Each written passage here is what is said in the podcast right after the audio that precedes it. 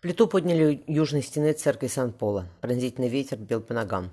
Тело Вероники, укутанное в саван, лежало на носилках.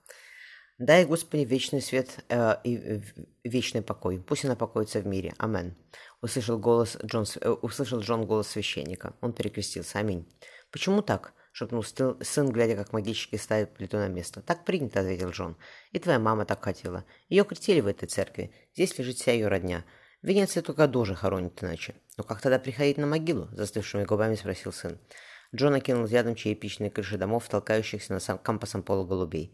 Из-за тучи мгновения вырвалось нежное золото солнца. «Такой-то город, сынок», — ласково отозвался герцог. «Даже после смерти ты остаешься его частью. Маме здесь будет хорошо». Юноша прикоснулся к истоптанному серому камню. «Надо поспать», — вздохнул отец. «Отец, вечером меня ждет дождь, он прислал письмо с соболезнованиями. Это важный обед, отказываться нельзя, тем более мы скоро уезжаем. Но что станет с комнатами?» Сын остановился под резным балконом палаца. «Мы будем навещать Венецию». Джон мягко подтолкнул сына ко входу. «Это ведь твой родной город».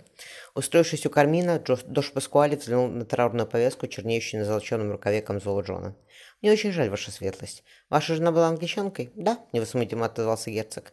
«Однако Венеция отличные врачи, поэтому я сюда ее привез».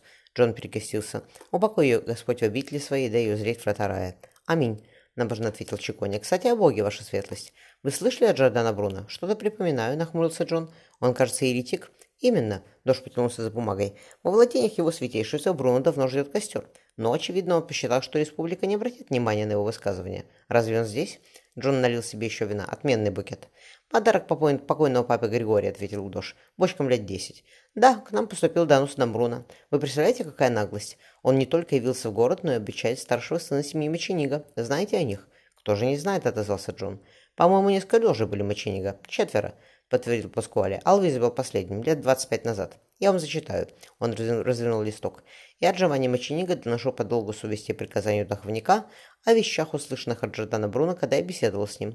Он утверждал, что существуют бесконечные миры, что Христос совершал мнимые чудеса и был магом, что Христос умирал не по доброй воле и старался избежать смерти, что возмездие за грехи не существует, что души, сотворенные природой, переходят из одного живого существа в другое». «Да», — заметил Джон, — «одной фразы достаточно, чтобы угодить на костер». «Именно», — Дож сцепил пальцы, — «и есть разница.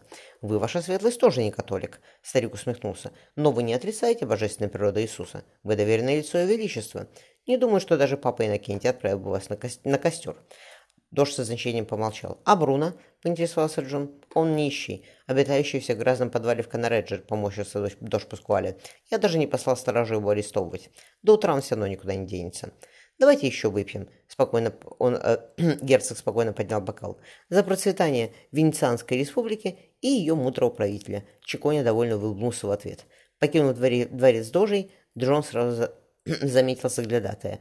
«Его светлость Паскуали, хитрая старая лиса», — пробормотал Джон. «Потом он объяснит, что заботился о моей безопасности».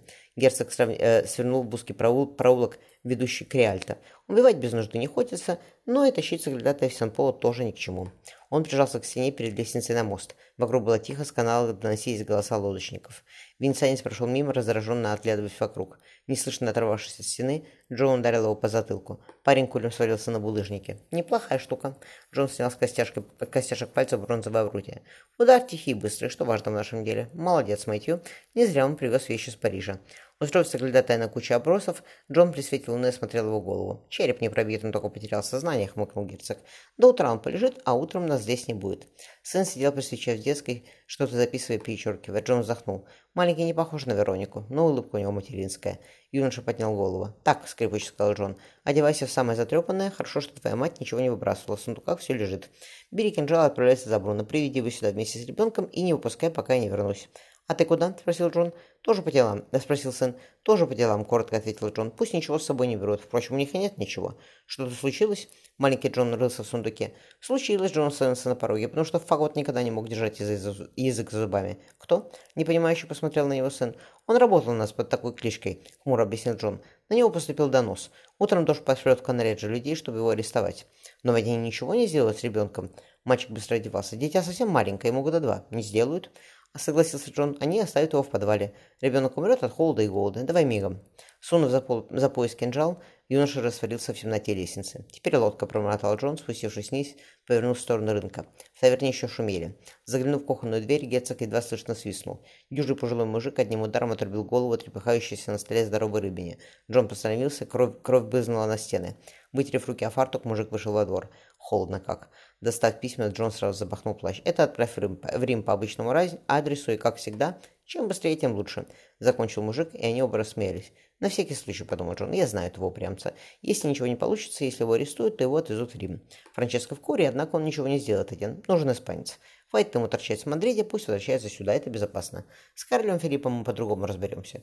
Испанцы, учитывая его положение в Ордене, могут посадить трибунал Святой Инквизиции, что будет судить Фагота. Вот и славно».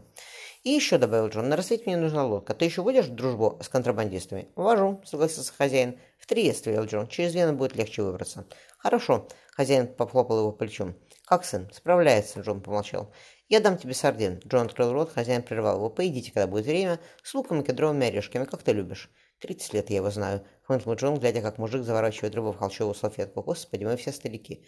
«Жаль, что ты уезжаешь», — хозяин передал ему сверток, а то и венчаться затеял. «Тебе сколько лет?» — сварливо поинтересовался Джон. 60. Хозяин усмехнулся. «Дитя скоро появится на свет. Лучше, чтобы его родители были женаты». «Да», — Джон улыбнулся. «Следующим годом вернусь и покажешь ребенка». Возвращаясь в Сан-Поло, он замедлил шаг. Туча разметала ветром, огромная луна висела над крышами домов. Джон заметил причудливые очертания темных пятен. Его книга называлась «Бесконечности вселенной и мирах», вспомнил герцог. Разумеется, он прав.